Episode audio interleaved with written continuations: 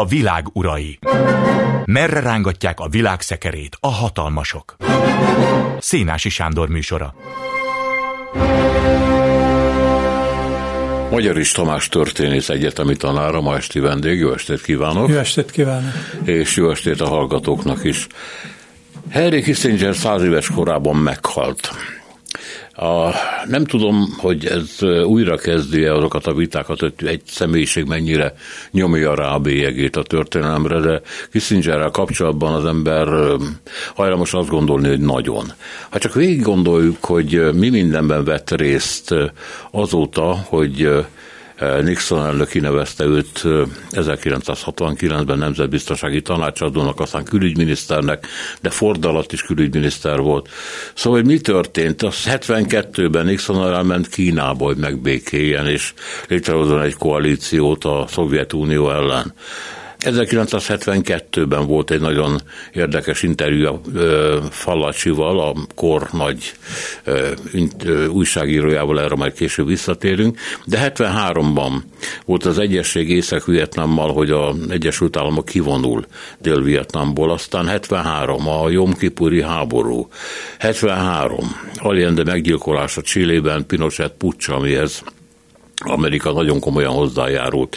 hetvennégy török invázió Ciprus ellen, hetvenhat Videla tábornok megdönti Izabel Perón kormányát Argentinában uh, Kissinger jóváhagyásával. hetvenhat Kuba ellen támadást tervez Kissinger, mert Kuba Angolában ugye harcol a szovjet érdekekkel, érdekek miatt, és hát itt van még egy csomó konfliktus a világban, amivel kapcsolatban mi ilyen hosszú békeéveket szoktunk emlegetni, és elfelejtjük, hogy persze Európában béke volt, de a világban egyáltalán nem. Szóval nagyon-nagyon zűrös és hosszú élet, és nagyon kemény embernek ismerték, aki az úgynevezett reálpolitiknak volt a, tehát a reálpolitikának volt a híve, és hát nem nagyon törődött emberéletek sokaságával, hogy, hogy az Egyesült Államok érdekeit biztosítsa. Szóval tulajdonképpen nem egy jó emlékezetű, vagy nem egyértelmű egy jó emlékezetű ember. Mit gondol erről?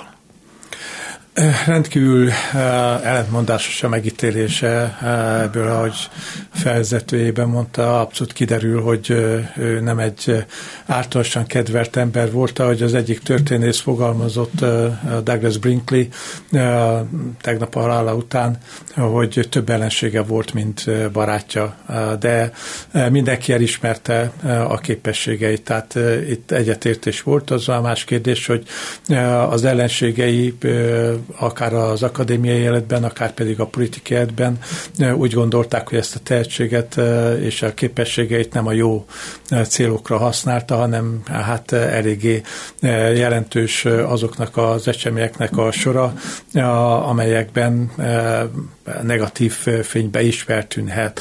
Na most mindezeknél, a, a, az eseményeknél tulajdonképpen egy közös van, hogy a Henry Kissinger a nagy globális egyensúlyi, erőegyensúlyi képet tartotta szem előtt. Tehát ugye Kína nyilvánvalóan ennek a része, de a vietnámi háború hasonlóképpen a latin-amerikai beavatkozások, hogy, hogy ott a kasztroizmus, vagy bármifajta marxizmus ne terjedjen tovább, de megemlíthetnénk azt is, hogy mondjuk Timor-Lestén százezer ember halt meg az indonéz beavatkozások után, amelyeket az amerikaiak, Henry Kissinger és Nixon gyakorlatilag jóvá hagyott.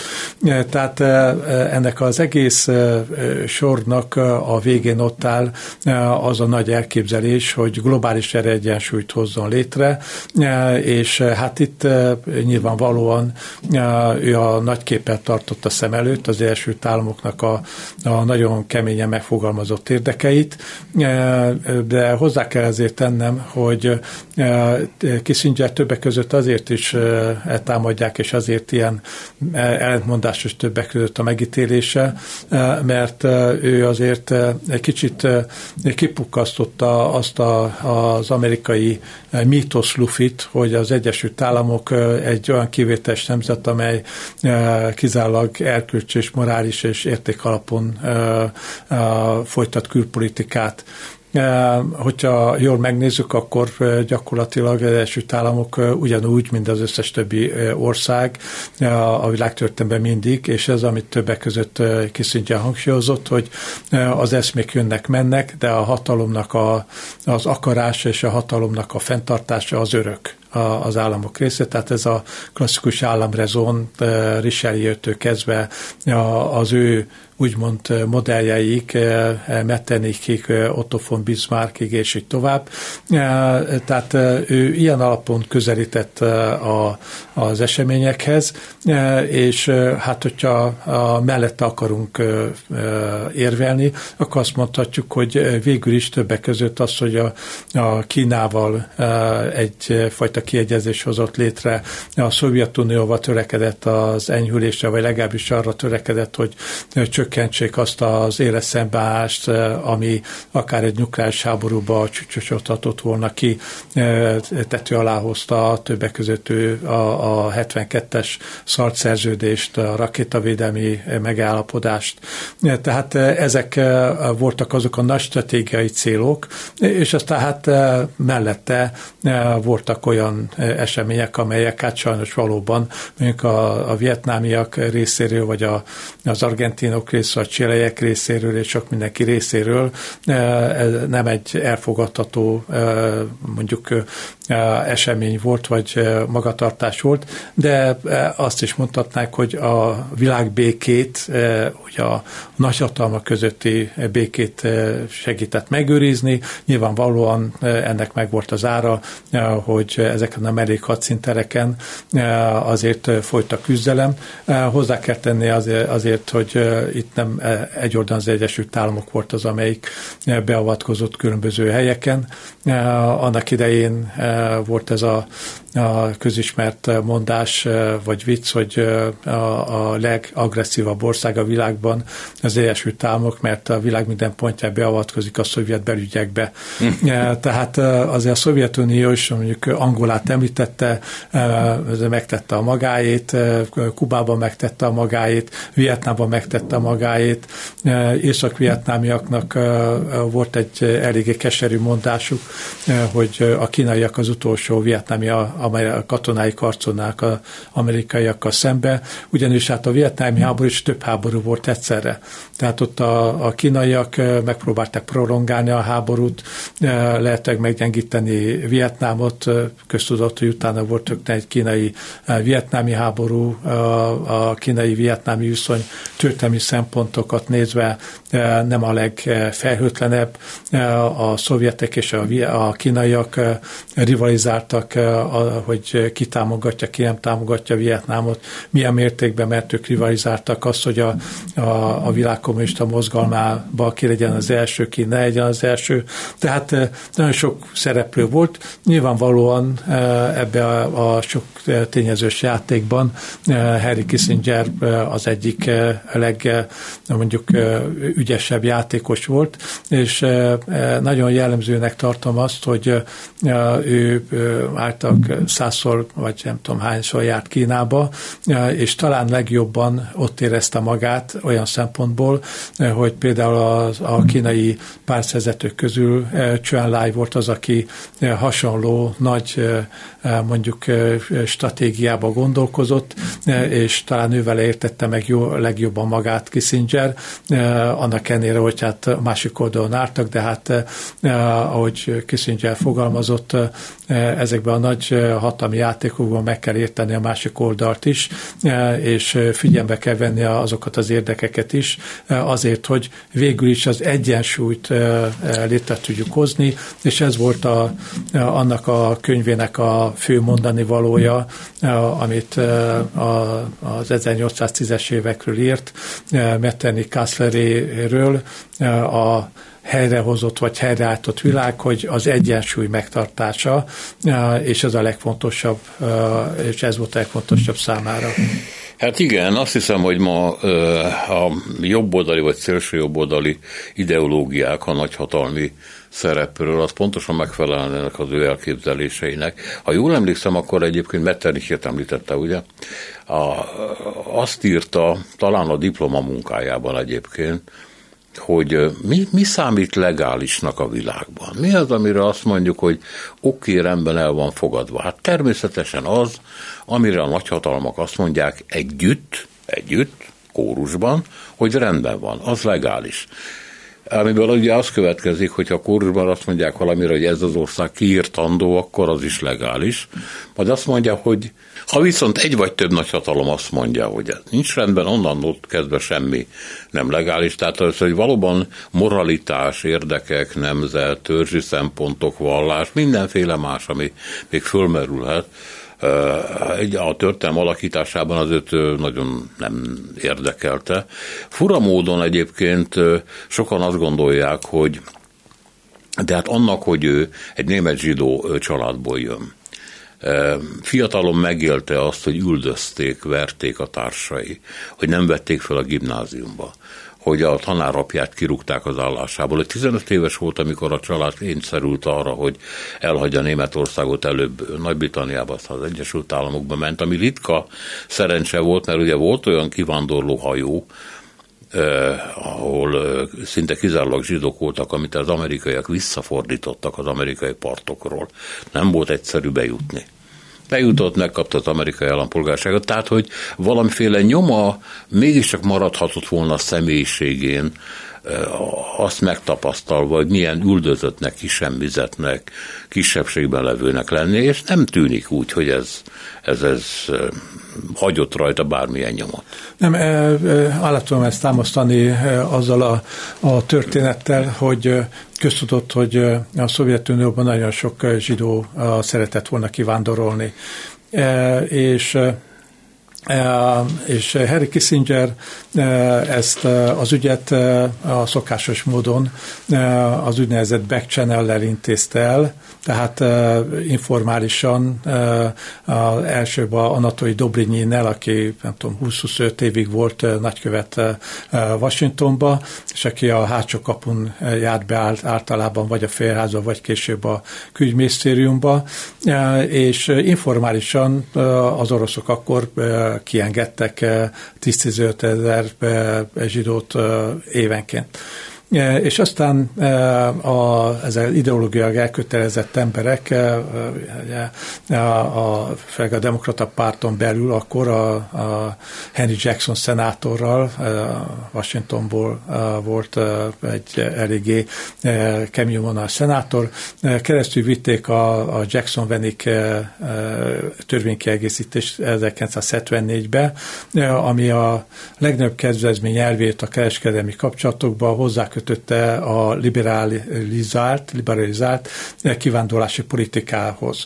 Ennek következtében a, a zsidóknak a száma, akiket kiengedtek Oroszországba, meredeken esett vissza, mert az oroszok, illetve a szovjetek nem, nagyhatalomként nem engedtették meg maguknak, hogy ilyen nyomást gyakorolnak rájuk, és Kissinger fel volt dúlva, hogy ilyen idióták ülnek a, a törvényhozásba, hogy nem veszik észre, hogy ezzel tulajdonképpen egyfajta öngót lőnek, és a zsidóknak ártanak, és azt mondta különben, hogy ők nem érdekli, hogyha a az oroszok üldözik a zsidókat, az humanitárius eset, és nem pedig az első államoknak az ügye. Tehát ő valóban ilyen szempontból érzéketlen volt, annak ellenére, hogy őt magát is üldözték, de a csendes diplomáciát, vagy azt a titkos diplomáciát részt is tette előnybe, amikor nem nagy dobbal fognak verebet, hanem szépen csöndbe ezeket az ügyeket elintézik egyfajta kamarilla politikával, ami megint csak ugye ez a klasszikus tizenkettedik századi gyakorlat volt a nagyhatalmak között. Igen, hát ami a, egyébként a szovjet zsidókat illeti, van itt egy elég durva mondata. Igen, ez a... Azt mondja, hogy ha nem lett volna az a kis baleset a születésemmel, tehát hogy én zsidónak születtem, akkor antiszemita lettem volna, vagy antiszemita lennék, mert a szovjet zsidókat rendkívül önzőnek tartja. Hogy ez mit jelent, ezt én nem tudom megfejteni, de minden esetre rendkívüli módon utálta őket, az biztos. Természetesen nem volt antiszemita, és természetesen nem kell minden mondatot, amit az ember ostoba módon kimond, komolyan venni, de hát azért ez elég furcsa. De nézzük meg, hogy honnan jön. Már úgy értem, hogy milyen pályát futott be. Ugye említettük, hogy tizenöt évesen kerül Amerikába, negyvenháromban kapja meg az állampolgárságot. Fura módon előbb behívják katonának, és csak utána lesz állampolgár. Úgy látszik, hogy nem kell állampolgárnak lenni ahhoz, hogy az ember védje amerikai érdekeit. Egy úgynevezett rövidebb út az állampolgársághoz az, hogy legális bevándorlók, akik még nem állampolgárok, a belépnek a hadseregbe, aha, és akkor meg lehet gyorsítani ja, értem, az állampolgársági. Tehát ez egy régi az amerikai... Ez egy ilyen fast track. Igen, volt, igen. Egy, egy ilyen gyorsítórész. Jó, tehát negyvenháromban megkapja az állampolgárságot, kiválóan végez a Harvardon, tehát nem rossz helyen e, tanul, később aztán ott tanít is, visszajár, mindenféle díjakat kell, poszt, e, doktori státuszok, stb. stb. De ami érdekes, hogy ötvenhat ötvennyolc között a Rockefeller Brothers Fundnak dolgozik, és részt vesz Nelson Rockefeller, aki ugye hát az egyik leggazdagabb ember, és természetesen republikánus, elnöki kampányaiban hatvanban, hatvannégyben, hatvannyolcban, soha nem lett belőle elnök, de valamiért Kissinger elkötelezett mellette, és megjelenik Nixon is, akiből később viszont elnök lesz, és azt mondja, hogy ez a legveszélyesebb ember, akivel találkoztam, mondja. Aztán, amikor látja, hogy Rockefellerrel nem jut semmire, nem lesz belőle elnök, akkor bejelentkezik Nixon stábjánál, és azt mondja, hogy bármit megteszek Nixon jövendő elnök úrért. Szóval nem nagyon válogatott az eszközökben, úgy tűnik. Igen, hát eh, eh, pragmatikus volt, így is fogalmazhatnánk, eh, és, eh, és valóban eh, egyrészt eh, az előélete ilyen szempontból, másodszor pedig eh, a Nixon-féle fehérházban, ahol valóban, hát azt lehet mondani, hogy, eh, hogy nem kettő, hanem eh, több tucat skorpió gyüle, gyülekezett össze egy, egy, eh, egy ilyen palacba, eh, ő eh, hírhedt belharcos volt, tehát eh, ő felszent volt maradni ott is, és utána felszent volt maradni akkor is, amikor Ford lett az elnök. Tehát ő a hatalom közelébe és a hatalom központjába tudott lenni nyolc éven keresztül, amikor azért eléggé komoly kül- és belpolitikai válságok voltak, hát ez volt többek között a Watergate ügynek a, a, a, az ideje, és a Watergate ügyből neki sikerült került úgy kikerülni, hogy érintetlen volt úgymond, annak ellenére, hogy hát az Nixon fehérházba, lehallgatásokban, sok minden egyébben az ő is részt vett. Az a mondás járta, hogyha valaki följött a fehérházat, és valakivel beszélt, akkor legalább tíz másik ember hallgatta, hogy miről beszélnek, és Kissinger a saját munkatársait lehallgattatta, tehát a nemzetbiztonsági stábba. Szóval ő mindenféle módon Uh, nyilván egy nagyon erős uh, karrierépítés bekezdett, uh, és uh, az, hogy ő átváltott Rockefellertől Nixonig, feltétlenül annak tudható be, hogy uh, felismerte azt, hogy Rockefeller megválaszthatatlan végül is.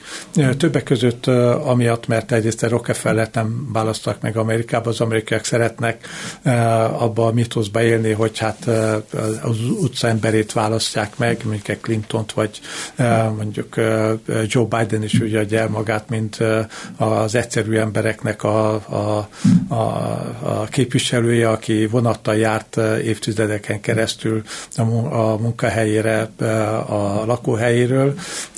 Egy-két kivétel van, mondjuk Trumpot többek között ezért nem szeretik, mert hát ő ilyen milliómos. És Rockefeller egy kialó félbe levő republikánus vonalat képviselt, az úgynevezett Rockefeller republikánusokat, az északkeleti republikánusokat, akik kihalófélbe voltak. Ebben az időben kezdett átstrukturálódni az amerikai politikai élet. A dél átment demokratából republikánussá, míg a korábbi republikánus, mondjuk észak-kelet átment demokrata szavazói bázissá. Rockefeller különben végül alánök lett Ford alatt, de hát az egy nagyon érdekes párosítás volt, mert Ford volt az egyetlen olyan elnök, akit még alelnök se, alelnöknek se választottak meg, mert Nixon alelnöke Agnew lemondott korrupciós ügyek miatt, utána Nixon lemondott, és, és Fordot úgy választották Nixon alelnökének, hogy előtte ő csak a kongresszusi vezető volt a képviselőházban. Szóval minden esetre egy nagyon hektikus korba volt, és ott felszönt tudott maradni. Ugyanakkor, hogyha a Németországot nézzük, akkor azért ő egy bizonyos szinten hű maradt Németországhoz, egy érdekes módon, és ez jelzi azt, hogy mennyire volt egyszer kívülálló és benfentes.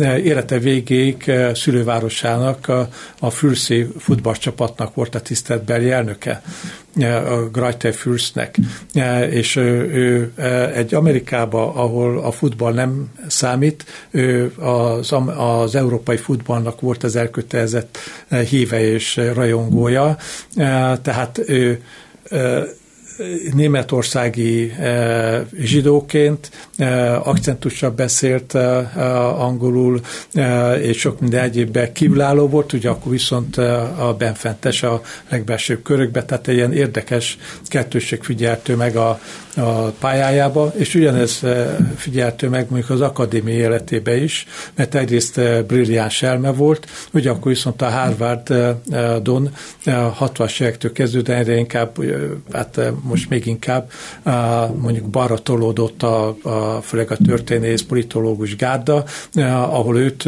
egy hidegháborús héjának tekintették, és erkölcsileg, és nem csak erkölcsileg felelőssé tették azokért a dolgokért, amelyekről a bevezetőbe szó esett, és sokan egyszerűen háborús bűnösnek tartják. Többek között, hogyha a Harvardról beszélünk, Noam Chomsky, a nyelvész, aki Ő szélsőségesen baloldali. Szélsőségesen baloldali, egyébként. Vagy Christopher Hitchens volt, meghalt a brit származású újságíró, de sokan mások, és érdekes módon, amikor meghalt, a tegnapi újságban többek között a a New York Times-ba Ben Rhodes, aki nemzetbiztonsági tanácsadó, a volt a tanácsadó helyettes volt nyolc éven keresztül, nagyon ledorongoló nekrológot írt, ami hát nem szokás, de a New York Times-ba ezt kapta Henry Kissinger, a Nation-be, ami ugyancsak egy baloldali orgánum, a Huffington Post-ba, a Rolling Stone-ba, mind nagyon-nagyon kemény hangú nekrológokat írtak Kissingerről, tehát még mindig ő egyfajta hát olyan figura volt, akibe ilyen voodoo alapon tükket kellett tűzni, annak ellenére, hogy ő most már meghalt. A Nation-nel egyébként ő életében sok csatát vívott, azt hiszem, tehát ott eleve a, a negatív megítélése adott volt.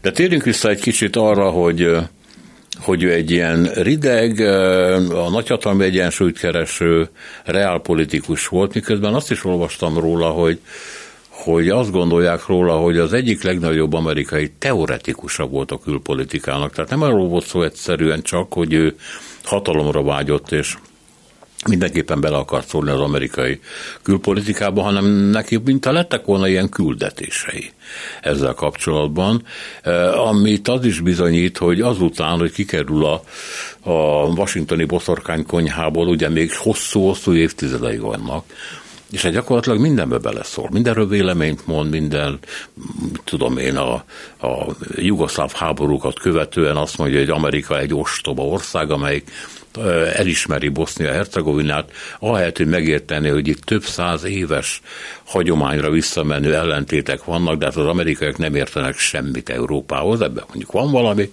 és nem kell mindig mindenbe beavatkozni. Szóval megszólal, ledorongol, egyetért, nem ért egyet, Kínába szeret utazni, utazik is.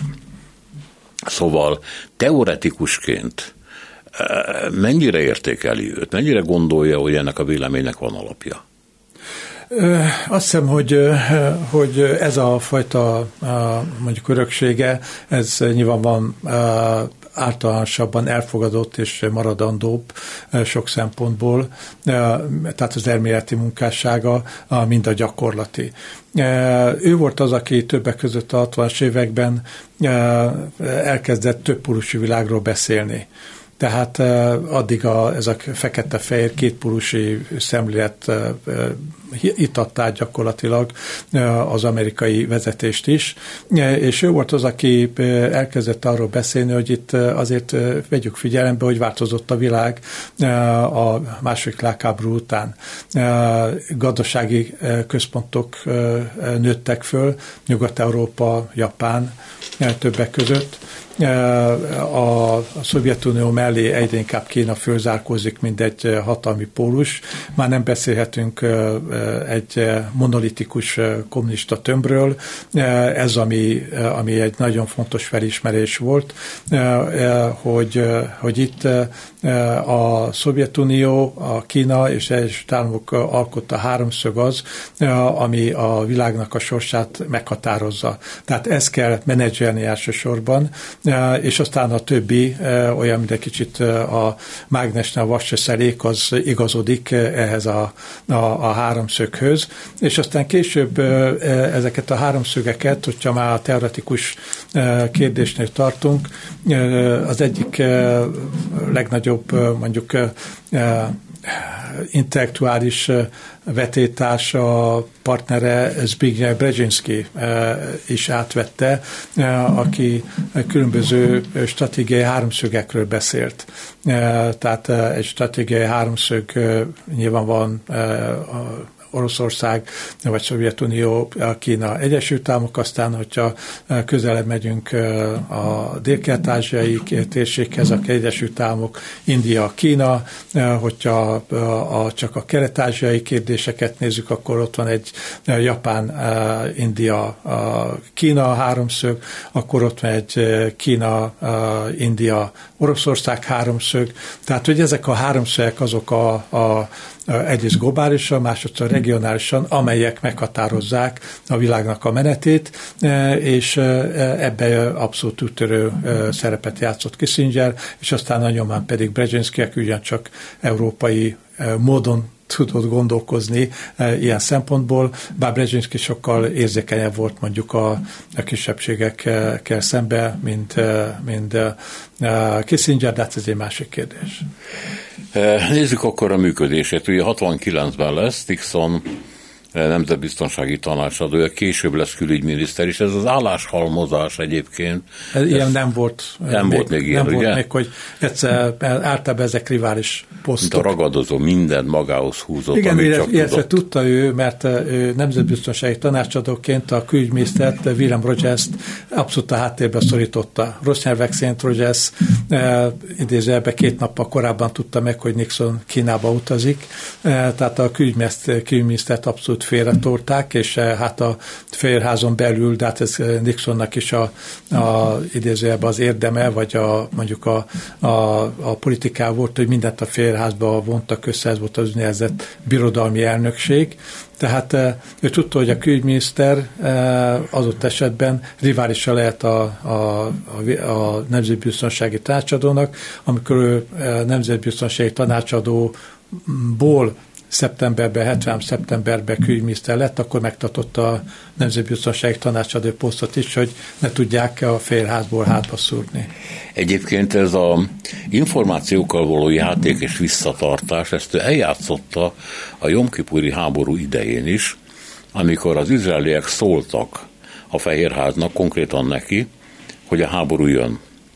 És akkor órákig visszatartotta ezt az információt az amerikai elnök előtt, hogy ne tudjon beavatkozni, hogy ő szabadon alakítsa ott az amerikai politikát, és hát azért ez elképesztő.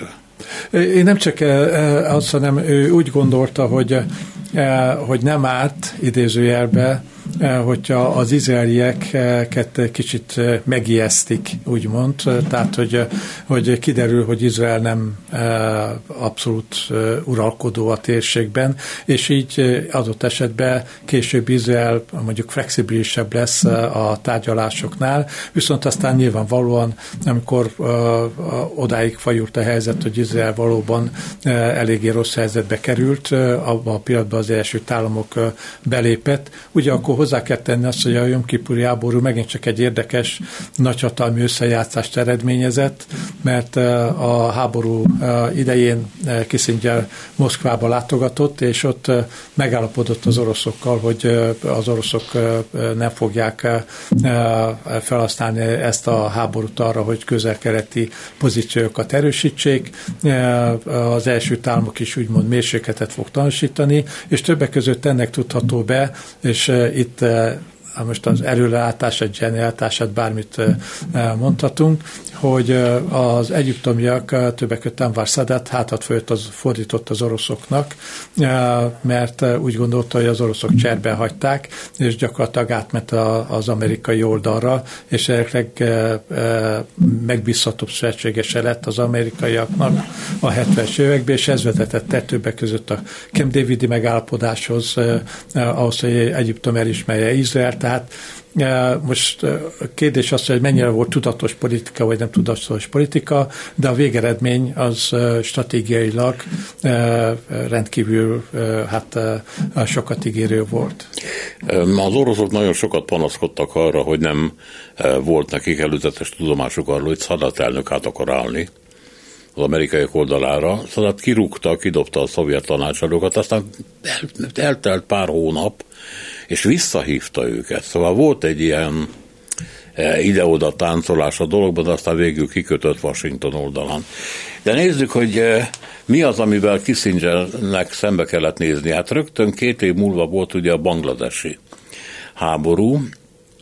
Ez arról szólt, hogy az angolok úgy hatták ott el Indiát, hogy közben kialakult, létrejött, vagy létrehozták Pakisztán, de ez Nyugat-Pakisztán és Kelet-Pakisztán lett volna, ami eleve, hát ez az angol politikára tökéletesen jellemző volt, olyan konfliktusok forrása volt, ami fölrobbantotta a kontinenst, ugyanis Banglades, amelyik ugye India kele, ha szembeállunk vele, keleti részén van, Pakisztán meg a nyugatin, tehát nincs szó összefüggő területekről, sőt, tehát Banglades egy függetlenségi háborúba kezdett Pakisztán ellen, és akkor Amerikának ott lehetett kavarni.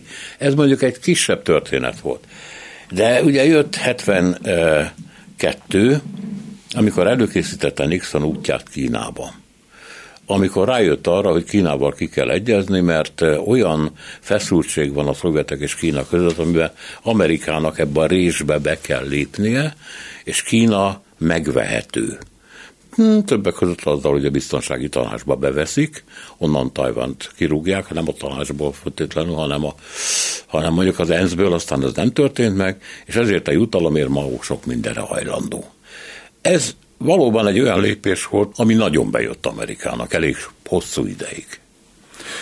Igen, ugye ez megint csak Kissinger jellemző, aki azért a, a teatralitástól sem mondjuk riadt vissza, hogy hetvenegyben Pakisztánban ment tárgyalni, és ott beteg lett, idézőjelbe, és egy hegyvidéki üdülőbe vonult vissza a kuráni magát, és egy pakisztáni katonai repülőgépen Kínába repült előkészíteni az utat, amíg egy dublőr fent sétálgatott a hegyvidéki szállodának a, a, az erkélyén, hogy lentről lássák, hogy Kissinger. Tényleg egy Al Kissinger ott. Igen, Al Kissinger volt, jelent orosz történetben voltak az Al Dimitriek és egyebek, Al Kissinger, és, és valóban az ár, tehát mi volt az ár, és a kínaiak is hajlandók voltak árat fizetni, mert az amerikaiak nagyon tartottak attól, hogy a kínaiaknak az első feltétel az lesz, hogy Tajvan, uh-huh. mármint, hogy egyesülés.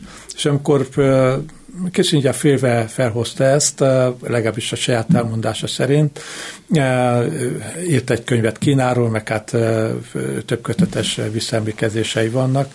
Ugye ő nagyon okos volt, mert úgy gondolta, hogy, hogy, hogy a saját maga írja meg a saját történetét, akkor kedvezőbb lesz a megítélése, mint hogyha más írná meg. Hogy amikor ezt kicsit szörmetnél felvetette Chuan Lai-jal, álltak Chuan Lai legyintett, azt mondta, hogy nem érdekes, tudunk várni újabb száz évet, ezzel nem fogunk foglalkozni most, komolyabb ügyekről van szó.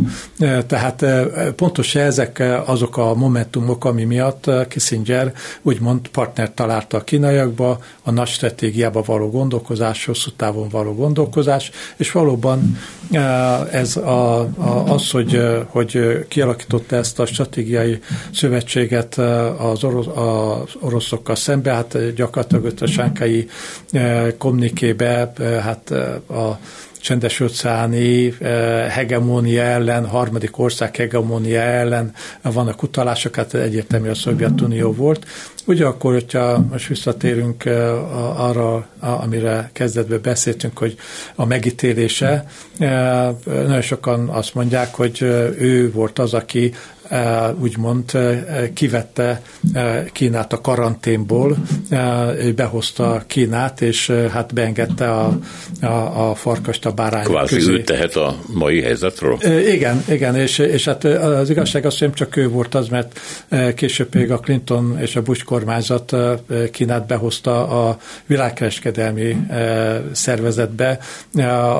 Ugyancsak azt hitték, hogy hogyha behozzák, akkor majd a kínaiak a, a az összes mondjuk előírást teljesíteni fogják, a, a szellemi termékeknek a, a, a, az elfogadása, dömpingáron való eladástól tartózkodás, manipul, valuta manipulációtól való tartózkodás, stb. Nem így történt, de ez egy másik kérdés. Tehát Kissingernek a nyakába ezt is sokan vallják, hogy hát ő, ő volt az, aki Kínát kivette a karanténból. De valóban ez egy, ez egy világpolitikai lépés volt, és hát most egy kicsit fújó módon azt lehet mondani, hogy ez még a kultúrának is használt, megszületett ez a musical Nixon Pekingbe, vagy nem tudom, valami hasonló címmel, és az nagy sikerre futott egy időbe a Broadwayn, de minden esetre valóban ez egy, ez egy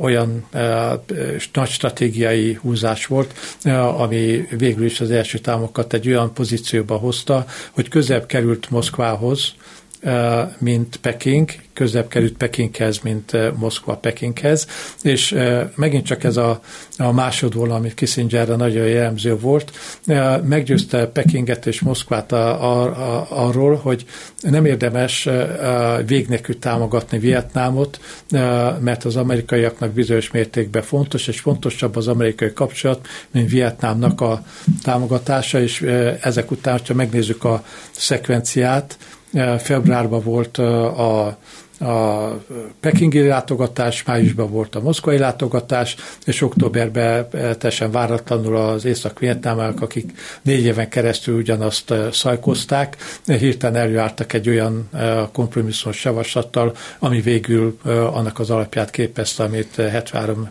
januárban megkötöttek az amerikaiakkal. Tehát gyakorlatilag az amerikai kivonulás, igen, ez hetvenhárom. Igen. Ezért Nobel békedíjat kapott ő meg Tó, az északi tárgyalópartnere, a utóbbi nem fogadta el, azt mondta, szó, tulajdonképpen nincs itt semmiféle béke, mondta, és neki volt igaza. Kissinger meg sokáig tépelődött, visszaküldje a díjat, ne küldje vissza, aztán valahogy azt hiszem, hogy a pénzt azt jótékony célra adta, és akkor sokáig vívódott, nem tudom, hogy visszaküldte végül is magát a díjat, nem küldte vissza, persze. Jó, tehát van egy ilyen egyesség, ez már nem olyan, még kevésbé egyértelmű, mint a, a kínai megállapodás, mert ott voltak éppen arról volt szó, ha jól emlékszem, hogy, hogy az amerikaiak kivonulnak Dél-Vietnámból, délen alakul egy Vietkong és dél-vietnámi egyesített kormány, tehát gyakorlatilag egy kompromisszumos hatalom áll föl, amit se a Vietkong, tehát a déli ellenállók, sem Észak-Vietnám persze egy percig nem tartott be. Nem Ig- tudom, hogy ezt tudta-e Kissinger. Igen, kezdettől fogva különben Kissinger tisztában volt azzal, hogy, hogy Dél-Vietnám menthetetlen.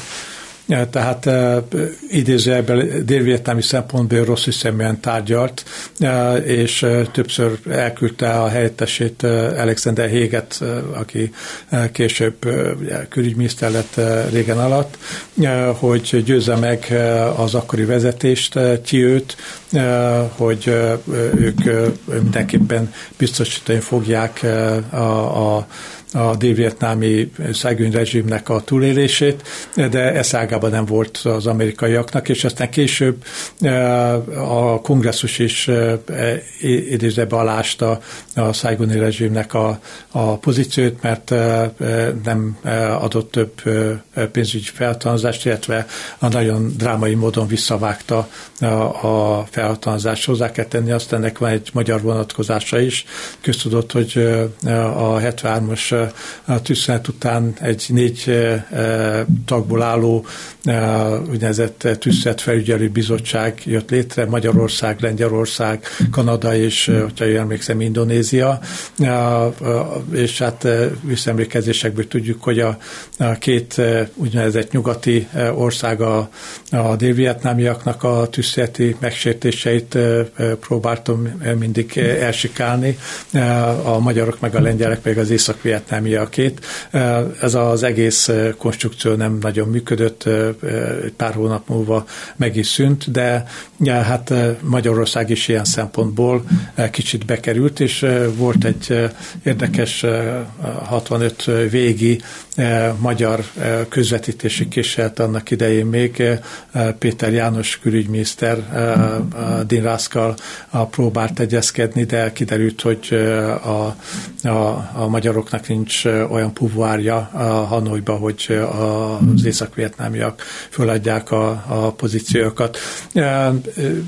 Tehát ez a, az egész kivonulási dolog is azért volt ellentmondásos, mert a Nixon-Kissinger páros azzal kezdte, hogy kiterjesztette a háborút Laoszra és Kambodzsára, és feltartozás nélkül bombázni kezdték ezt a két országot, illetve azokat a logisztikai útvonalakat, amelyeken keresztül az észak-vietnámiak támogatták a vietcongok, illetve Dél-Vietnámban levő saját reguláris csapataikat.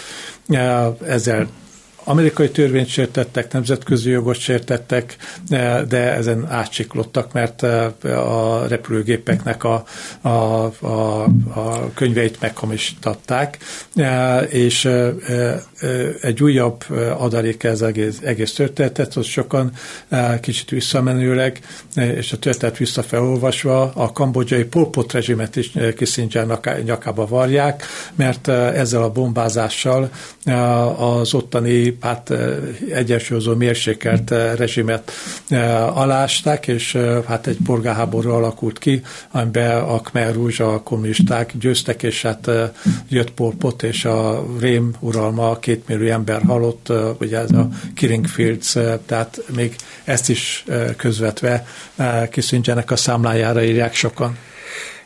Volt a mondás akkor, Kissinger legalábbis így idézi, hogy Vietnám nem foglalhatja el egész Indokínát, márpedig ugye nagyon keményen ott voltak Laoszba, bevonultak, Kambodzsába bevonultak. Ezt a Pol Pot ügyet ő azt hiszem, hogy úgy említi, hogy nem, hát Amerika nem segítette Pol Potot, csak lehet, hogy elfordultunk, mondja, és mások segítették. Na most ugye próbáljuk meg ezt megszorozni egy pár dologgal, amit Kissinger nyilván elhallgat. Tehát ő azért, mivel okos ember volt, pontosan tudta, hogy a Pol Pot mit csinál. És hogy hány millió ember szárad a lelkén, és hogy ebben bizony Amerika keze benne van. Bőven benne van. Igen, különben Vietnámnak a, a délkelet-ázsiai ambícióit e, tulajdonképpen nem is elsősorban az Egyesült Államok e, a, akadályoztam Kína. Tehát Kína tartott attól, hogy Vietnámot egy e, erős délkelet-ázsiai hatalmat épít ki, és hát ezért indított a háborút Vietnám ellen ezerkilencszázhetvennyolcban, tehát röviddel a, a, azután, hogy egy, egyesült Vietnám. E, hozzá kell tenni azt, hogy, hogy az amerikaiak most mondjuk teoretikusan ezt a hozzáállását később a nyolcvanas években Jeane Kirkpatrick fogalmazta meg, a ENSZ nagykövet asszony volt, aki különbséget tett autokráciák és diktatúrák között. Az autokráciák voltak a jobboldali diktatúrák, a diktatúrák voltak a baloldali diktatúrák, az amerikaiak a jobboldali autokráciákat vagy tekintőalmi rendszereket támogatták, mondjuk Chilétől kezdve sok minden más helyen, míg a baloldali diktatúrákat meg az oroszok támogatták, Angolától kezdve Nicaragua, Vietnám, a, a Szíria, Líbia, Kuba, és így tovább. Tehát gyakorlatilag egy teoretikusan is az amerikák megpróbálták megmagyarázni maguknak, hogy miért jó az, hogyha mondjuk egy klasszikus példát mondok, hogy Iránt miért támogatták olyan hosszú ideig, holott köztudott volt, hogy az iráni saknak a rezsime, és különösen a szaváknak a működése az nem éppen egyezik meg a nemzetközi jogi normákkal. Igen, ugye lejár Nixon ideje, elég csúfosan, mert belebukik a Watergate ügybe, és ilyenkor ugye a stáb távozni szokott. Említette már, hogy ez Kissinger esetében nem volt így, mert a következő elnök Ford átvette őt, mégpedig külügyminiszterként vette át. Jó, nemzetbiztonsági tanácsadónak már nem kellett, de a külügyminiszterként átvette ezt. Hogy intézte el? Tulajdonképpen Fordnak nagyon gyenge pozíciói voltak azért, tehát ő, őről nem voltak jó véleménnyel a, a, mondjuk a intellektuális képességeiről, korábban futballjátékos volt, és általában mondjuk a futballjátékosokat nem szokták azonosítani az egyetemi tanári vagy professzori mondjuk kvalitásokkal, de de ő neki megvolt úgymond a, a jó a józan gondolkozása, és ő belátta azt, hogyha ő rögtön Kissingert, aki akkor valóban a vietnámi háború befejezése, Jom Kippur, sok mindennek a, a létrehozója volt, hogy, hogyha őt leváltja, akkor meggyengíti a saját pozícióit is. Tehát szüksége volt egy olyan nagy presztízsű emberre, aki úgymond legitimálja a, az ő elnökségét is, és hát gyakorlatilag jól együttműködtek.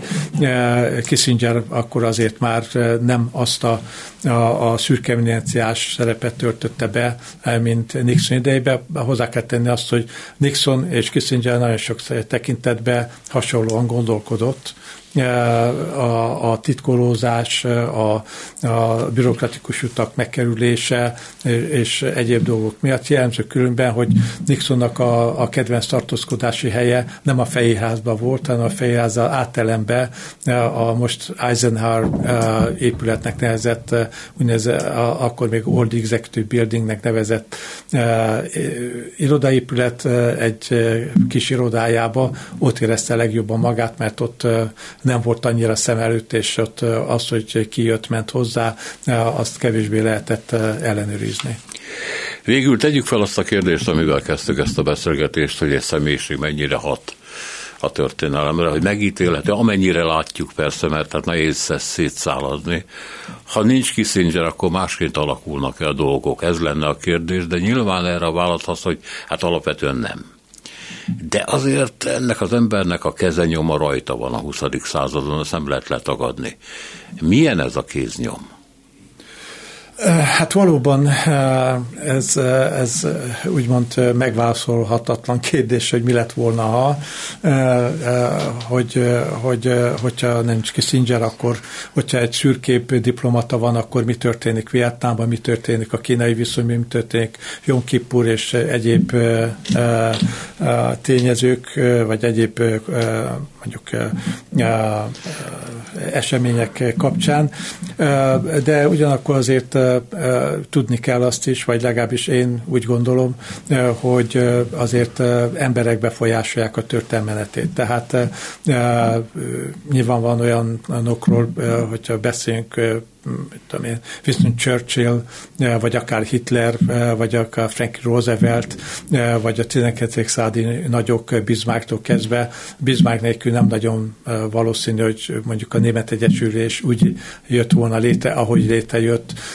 Churchill nélkül nem nagyon valószínű, hogy a második világháború úgy zajlott volna le, ahogy lezajlott, vagy Sztálin nélkül, vagy Hitler nélkül, és így tovább. Tehát a, ezek az emberek azért befolyássák a történelmet. Nyilván van, itt nem arról van szó, hogy száznyolcvan fokos fordulatokat tudnak végrehajtani, de egy bizonyos határon belül azért tudják alakítani a történelmnek a, a menetét, vagy történelmi eseményeket, jobbra-balra, előre-hátra.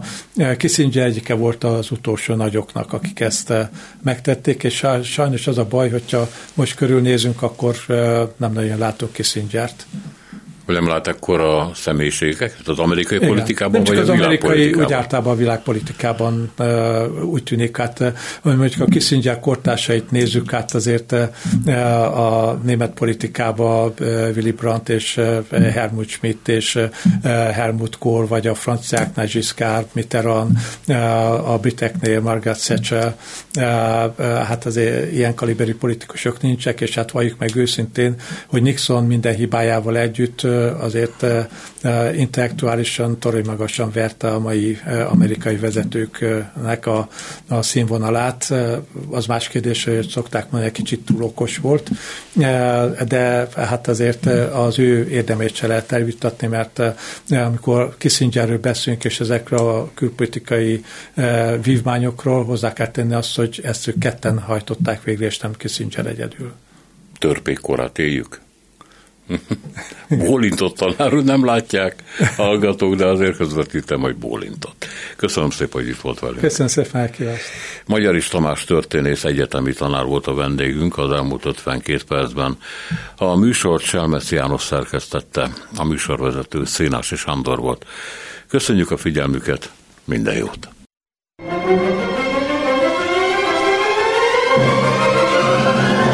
A Világ urai című műsorunkat és Szénási Sándor műsorvezetőt hallották.